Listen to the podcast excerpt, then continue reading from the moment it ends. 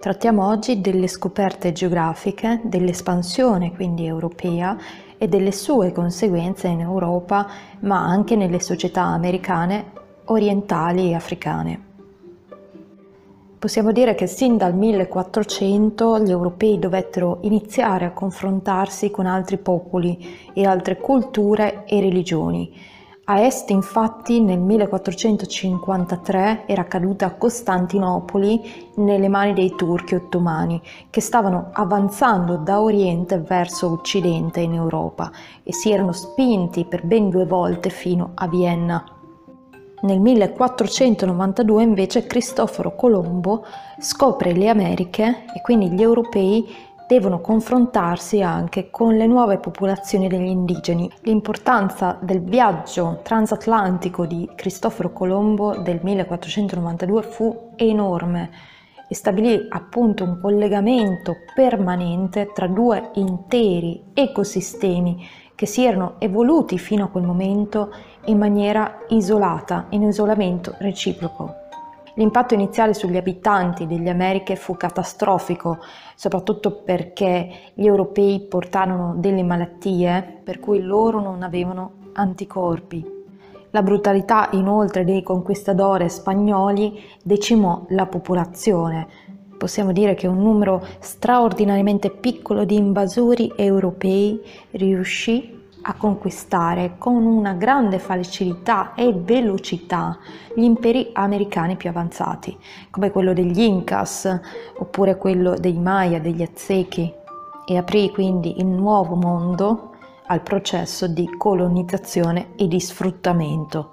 In Asia e in Oriente in realtà questo arrivo dei marinai europei non ebbe lo stesso effetto che ebbe nelle Americhe e non fu così drammatico l'arrivo degli europei perché in Asia c'erano comunque dei paesi potenti come poteva essere l'India, la Cina, che all'inizio si limitarono semplicemente a tollerare la presenza degli europei in veste di mercanti e consentirono loro, diciamo, di dominare solamente alcune isole oppure enclave posizionate lungo la costa, purché evitassero ingerenze e non causassero troppi fastidi.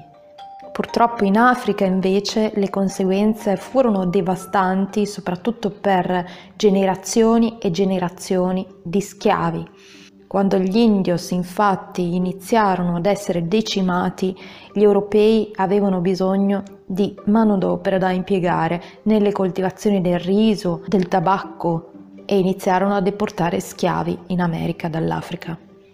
Ma facciamo un passo indietro e vediamo che nel Medioevo erano stati gli italiani, o meglio le città marinare italiane come Genova, Venezia, ad avere la supremazia nelle rotte commerciali del Mediterraneo. Ma nel 1450, con l'avanzata dell'impero ottomano verso occidente, inizierà a diventare molto difficile navigare nel Mediterraneo e fare giungere in Europa le merci dall'Asia, soprattutto perché le coste anche del Mediterraneo erano costantemente minacciate dai pirati ottomani. Nasceva quindi la necessità di trovare delle rotte alternative per poter in qualche modo raggiungere l'Asia, l'Oriente, per poter portare in Europa le merci. Merci ad esempio come le spezie che non erano presenti in Europa e a cui gli europei si stavano abituando e inoltre erano anche molto importanti per la conservazione dei cibi merci come la seta o le pietre preziose che andavano ad alimentare un mercato del lusso in Europa. Ecco, trasportare queste merci attraverso l'Asia via terra era molto difficile e molto anche pericoloso a causa delle guerre locali e della insicurezza del luogo. Inoltre era anche molto costoso perché le merci passavano nelle mani di numerosi mercanti differenti. Vi erano quindi delle ottime ragioni economiche per incrementare queste rotte marittime e chiunque quindi avesse scoperto una via più diretta per importare le merci nell'Europa occidentale sarebbe diventato ricchissimo. Ma non era solamente questo il motivo economico che spingeva le grandi potenze europee a cercare nuove rotte marittime, c'erano anche altri motivi Uno di questi, per esempio, era il fatto che si volevano trovare delle nuove popolazioni e dei nuovi territori da colonizzare e inoltre si sperava anche in qualche modo che queste colonie potessero essere delle basi per i missionari che volevano convertire al cristianesimo le popolazioni locali. In questo modo si riteneva di poter attenuare la minaccia dell'Islam. Gli spagnoli, gli europei, gli olandesi, gli italiani erano da sempre stati dei grandi navigatori, ma diciamo che in questo periodo, alla fine del 1400, il re che spinse maggiormente per cercare una nuova rotta alternativa, soprattutto per cercare di circumnavigare l'Africa, fu il re Enrico il Navigatore, il re portoghese, che attorno al 1418 aveva anche istituito la prima scuola per la navigazione oceanica con un osservatorio astronomico posizionato a Sagres in Portogallo dove promosse appunto eh, le tecniche della navigazione, anche le tecniche della cartografia e della scienza e iniziò ad inviare molte navi per cercare di circonnavigare l'Africa. Al tempo però si credeva che l'Africa fosse più corta, molto più corta di quanto in realtà è. Quindi la circonnavigazione fu un processo piuttosto lento. I portoghesi c'è da dire che avevano già occupato le Azzorre e Madeira, dove intanto stavano piantando delle piantagioni di canna da zucchero in cui impiegavano anche degli schiavi. Successivamente occuperanno le zone costiere dell'Africa e commerceranno con l'entroterra in cerca soprattutto di schiavi e di oro. L'obiettivo finale era comunque quello di circumnavigarla per raggiungere l'Oriente, per raggiungere l'Asia. Finalmente Bartolomeo Diaz nel 1487-88 riuscì a raggiungere Capo di Buona Speranza e dieci anni dopo, nel 1497, Vasco da Gama, un altro portoghese, riuscì tramite la rotta africana a raggiungere le vere Indie. Ricordiamo che in questi secoli, quindi nel XV, nel XIV secolo, i portoghesi, gli spagnoli, gli inglesi, gli olandesi, gli italiani migliorarono di molto le navi transoceaniche e addestrarono i marinai che fossero in grado quindi di navigare su lunghe distanze. Gli esploratori ricordiamo che utilizzavano vari tipi di vascelli, tra cui per esempio quello di maggior successo che furono le caravelle, le caravelle che poi vennero utilizzate da, da Colombo per raggiungere l'America. Venivano inoltre utilizzati degli strumenti utili alla navigazione, ad esempio i marinai utilizzavano il quadrante, uno strumento molto semplice per l'osservazione del cielo, oppure in seguito venne utilizzato anche l'astrolabio marino per calcolare la latitudine. O utilizzavano anche la bussola per esempio per direzionare. E inoltre utilizzavano anche le carte nautiche che miglioravano, andavano a migliorare sempre di più ad ogni viaggio e perfezionavano anche la conoscenza dei venti e delle correnti prevalenti. I portoghesi quindi avevano raggiunto l'Africa, avevano trovato una rotta commerciale per raggiungere l'Asia, ma eh, gli spagnoli, i loro vicini e eh, rivali, volevano avere, accedere anche loro alle ricchezze d'Oriente. L'occasione giunse naturalmente da Colombo. Cristoforo Colombo, questo navigatore genovese, infatti aveva presentato il suo piano, il suo progetto di eh, raggiungere le Indie tramite Occidente aveva presentato il progetto inizialmente al re portoghese Giovanni II, che però rifiutò. Rifiutò per quale motivo? In realtà i motivi erano due, principalmente perché il Portogallo aveva già investito tantissimo e con successo nella scoperta di nuove rotte attraverso la circonnavigazione dell'Africa. Inoltre, gli esperti che circondavano Giovanni II non erano così tanto convinti, erano un po' scettici sulle stime date da Colombo. Colombo infatti aveva previsto di raggiungere le Indie tramite Occidente in, tre, in sole tre settimane. Vedremo che poi ce ne metterà solamente cinque per raggiungere le coste più orientali dell'America. A quel punto Colombo, visto che il suo progetto fu rifiutato da Giovanni II, presentò il suo stesso progetto ai regnanti cattolicissimi di Spagna, Isabella di Castiglia e Ferdinando di Aragona, che nel frattempo avevano riunito le corone e avevano creato questa grande potenza spagnola cattolica, fervente cattolica. Accettarono quindi di finanziarlo, gli diedero tre navi, la Nina, la Pinta e la Santa Maria, e un equipaggio di circa 90 uomini.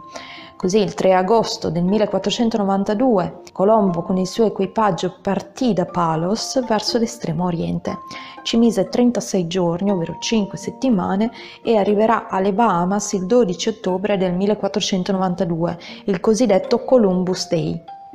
Raggiungerà in questa prima spedizione anche Cuba, convinto naturalmente che, fossero, che quelle fossero le terre descritte da Marco Polo nel milione. Tornerà poi in Spagna e ripartirà l'anno seguente, nel 1493, questa volta con 17 navi e con un grande equipaggio che comprendeva tra gli altri anche dei sacerdoti incaricati di convertire al cristianesimo le popolazioni locali perché la conversione religiosa infatti divenne un vero e proprio aspetto fondamentale della colonizzazione europea.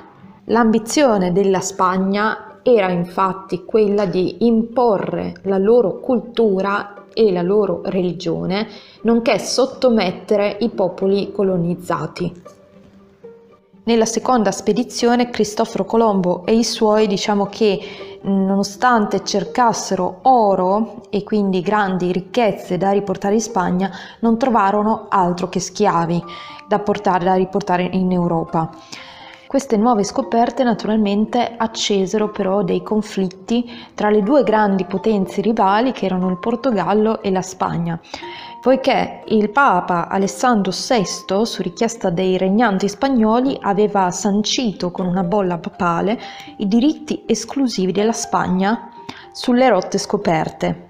La bolla era del 1493 e questa bolla provocò naturalmente la reazione dei portoghesi che si ritenevano invece dei buoni navigatori e volevano anche loro poter esplorare i nuovi territori. Così nel 1494 si arrivò al cosiddetto Trattato di Tordesillas, che segnò un confine, una linea di demarcazione istituita da un meridiano, detto il meridiano La Raia, che idealmente separava quindi i territori a est di questo meridiano e i territori a ovest. I territori a est del meridiano sarebbero state le terre appannaggio dei portoghesi, a ovest del meridiano invece le terre sarebbero state degli spagnoli. Così quando nel 1500 il portoghese Pedro Cabral e quando perse la rotta giunse in questo nuovo territorio, ovvero il Brasile, essendo il Brasile a oriente rispetto al meridiano Laraia, i portoghesi poterono colonizzare il territorio. In questi anni furono molti a volere emulare Cristoforo Colombo le sue scoperte e quindi fu un, un periodo di grandi scoperte. Il fiorentino Amerigo Vespucci infatti esplorò il territorio sudamericano che fino allora era stato inesplorato e si rese conto per la prima volta che quella non era l'India, non era l'Oriente e da qui quindi il nuovo territorio prese da lui il nome chiamandosi quindi America. Gli inglesi nel frattempo impiegarono i genovesi Cabotto per esplorare il Nord America, i francesi fecero lo stesso perché il Nord America nel frattempo era stato ignorato completamente dagli spagnoli e dai portoghesi. Vedremo che anche questo avrà le sue conseguenze. Ferdinando Magellano invece fu un altro navigatore portoghese al soldo degli spagnoli, della corona spagnola, che tenterà invece la circunnavigazione del globo terrestre e passò dal Sud America presso quello che oggi viene detto Stretto di Magellano, che prende da lui il nome perché lui perse la vita proprio in quel punto. E partì infatti con 258 uomini e solamente 18 faranno ritorno. Circa poi 50 anni dopo l'inglese Francis Drake tenterà di nuovo questa avventura della circonnavigazione del globo e avrà molto più successo del povero Magellano. Vediamo ora brevemente in che modo avvenne la conquista dei nuovi territori americani. Avvenne tramite i conquistadores, questi avventurieri che partivano dalla Spagna e che eh, venivano incaricati dalla corona spagnola di conquistare i territori americani.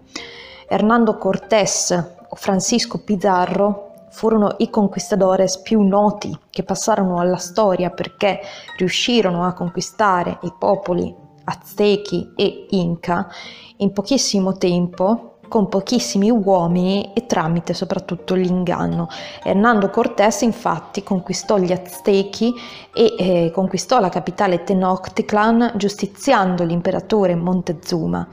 L'imperatore Carlo V lo nominò addirittura l'imperatore della Nuova Spagna perché fu il primo conquistadores che riuscì a decimare la popolazione, a conquistare un intero territorio in così poco tempo. Francisco Pizarro invece andò verso il sud, verso il Perù e riuscì a conquistare l'impero Inca in pochi anni, dal 1531 al 1533. Gli spagnoli quindi iniziarono a investire grandi risorse per la conquista, ma soprattutto per lo sfruttamento di queste terre, per lo sfruttamento delle miniere e l'assoggettamento dei territori e delle civiltà amerindi nel centro e nel Sud America. Presto infatti furono scoperte le miniere d'oro e di argento che andò, andarono ad arricchire enormemente le casse della corona di Spagna. Il 1500 infatti per la Spagna è considerato il secolo d'oro Vedremo che anche questo da un certo punto di vista economico ebbe delle enormi conseguenze perché provocò un'enorme inflazione. Se in Europa e soprattutto in Spagna le enormi ricchezze accumulate e soprattutto lo scambio colombiano portò anche delle nuove culture che poterono permettere il miglioramento dell'alimentazione e quindi la diminuzione delle carestie, nonché un aumento della popolazione, invece nelle Americhe vi fu una vera e propria decimazione della popolazione indiana, perché vi fu un vero e proprio crollo demografico degli indios si stima che inizialmente vi fossero circa 100 milioni di persone, vennero completamente decimate e si arrivò a soli 15 milioni solo 50 anni dopo. Quindi la popolazione degli indios fu ridotta di più dell'85% in pochissimi anni. Molti morirono soprattutto per gli agenti patogeni europei, verso cui appunto non avevano anticorpi. Molti altri morirono per la crudeltà degli spagnoli, che non li consideravano esseri umani. Molti altri poi morirono invece nelle miniere per i lavori pesanti. Ma non possiamo parlare di vero e proprio genocidio, perché un genocidio è un atto sistematico in cui una popolazione decide di eliminarne un'altra. In questo caso non vi fu la decisione di eliminare la popolazione degli indios. L'obiettivo degli europei era quella di sottomettere la popolazione indios, di evangelizzare la popolazione indios, non quella di distruggerla. Fu comunque sia una vera e propria catastrofe. Le encomiendas infatti erano delle giurisdizioni che venivano date dalla corona di Spagna ai conquistadores che ricevevano quindi eh, dai regnanti di Spagna la possibilità di essere i padroni assoluti di un determinato territorio in America. Gli veniva data la giurisdizione totale non solo sui territori ma anche sulle popolazioni indios. Quindi l'encomendieros aveva il compito di fare fruttare la terra e quindi in qualche modo di fare fruttare anche il popolo locale che veniva quindi impiegato nelle miniere d'oro e veniva sfruttato fino allo sfinimento e spesso volentieri fino alla morte. In questo periodo, nel Cinquecento, vi furono comunque anche delle voci fuori dal coro, per esempio quelle di Bartolomeo de las Casas oppure quelle anche del filosofo Michel de Montaigne, che comunque si schierarono proprio a favore dei diritti degli indios. Ricordiamo che al tempo il dibattito era proprio, verteva proprio sul fatto se gli indios fossero o meno delle bestie e dovessero essere o meno trattati come esseri umani. L'imperatore Carlo V ad un certo punto si rese conto che eh, il modo in cui eh, gli europei stavano trattando gli indios era disumano e quindi iniziò a mettere proprio delle leggi. Tuttavia il territorio americano era lontano e non c'era nessuno che potesse fare valere queste leggi in America. Quindi gli indios continuarono per anni ad essere sfruttati in maniera brutale senza alcun tipo di umanità. Anche il processo di evangelizzazione fu una, una pratica alquanto discutibile, perché spesso e volentieri non si aveva alcun tipo di rispetto per i culti locali eh, degli indios che venivano considerati selvaggi e gli veniva imposta invece una religione e una, dei dogmi anche religiosi per cui la mentalità anche semplice e naturale, autentica di questi indios non poteva assolutamente capire, non potevano avvicinarsi alle intricate teologie della dottrina cristiana. Inoltre, quello che gli evangelizzatori andavano predicando, quindi il bene, la bontà, l'umanità, era eh, completamente in disaccordo con quello che gli indios invece percepivano su- sulla loro pelle, ovvero gli atti brutali che subivano dagli encomendieros e dai conquistadores. Bene, vediamo ora invece quello che fu lo scambio colombiano e le conseguenze che ebbe in Europa e in America. Lo sbarco delle, nelle Americhe degli europei mise quindi in collegamento, l'abbiamo già visto, degli ecosistemi che per migliaia di anni si erano sviluppati in isolamento tra di loro e nello scambio colombiano dei modi di vita eh, diversi e delle economie che per secoli quindi si erano, erano mutati solamente gradualmente si trasformarono all'improvviso quando gli europei si insediarono in America infatti portarono con sé i propri animali domesticati e i propri alimenti. Per coltivare le piante e pascolare gli animali, i coloni abbatterono enormi aree boschive, distruggendo l'habitat di alcune specie selvatiche locali e contaminando i campi con seme di piante ed erbe infestanti. Lo scambio portò poi in Europa all'introduzione di nuove colture come patate e mais, che erano fondamentali per scongiurare le cronache carestie. Queste colture poi si diffusero anche in Africa e in Asia. Naturalmente l'abbiamo già visto che l'impatto devastante dello scambio fu l'introduzione in America di nuove malattie come potevano essere il vaiolo, l'influenza, il morbillo, che provocarono una vera e propria catastrofe biologica. Da un punto di vista economico lo scambio colombiano fu invece un forte motore che andò a riempire le casse della corona spagnola con oro e argento che provenivano appunto dalle miniere americane, in cui ricordiamolo che vennero impiegati e sfruttati inizialmente gli indios locali e poi quando gli indios furono decimati eh, si utilizzarono gli schiavi africani. Il 1500 fu infatti considerato il secolo d'oro per la Spagna per i suoi possedimenti europei. In Europa lo scambio di merci come i metalli preziosi delle Americhe di spezie o di sete pregiate dall'Asia contribuì a un aumento demografico dovuto proprio alla maggiore disponibilità finanziaria e a una diminuzione della mortalità dovuta quindi anche allo scambio di nuove culture e quindi al miglioramento dell'alimentazione. Aumentò così la domanda di prodotti che spesso però incontrava una scarsa offerta. La conseguenza diretta fu quindi un aumento della produzione ma anche l'inflazione, causata inoltre da un'enorme quantità di oro e di argento proveniente dall'America, che quindi determinò la perdita del valore della moneta. Chi subì il maggiore danno da questa inflazione fu in Europa chi aveva un reddito fisso, come per esempio potevano essere i lavoratori salariati e la vecchia nobiltà. Chi invece riuscì a ottenere il maggior profitto furono i mercanti, quindi la borghesia mercantile e imprenditoriale, che costruì grandi fortune speculando sui prezzi.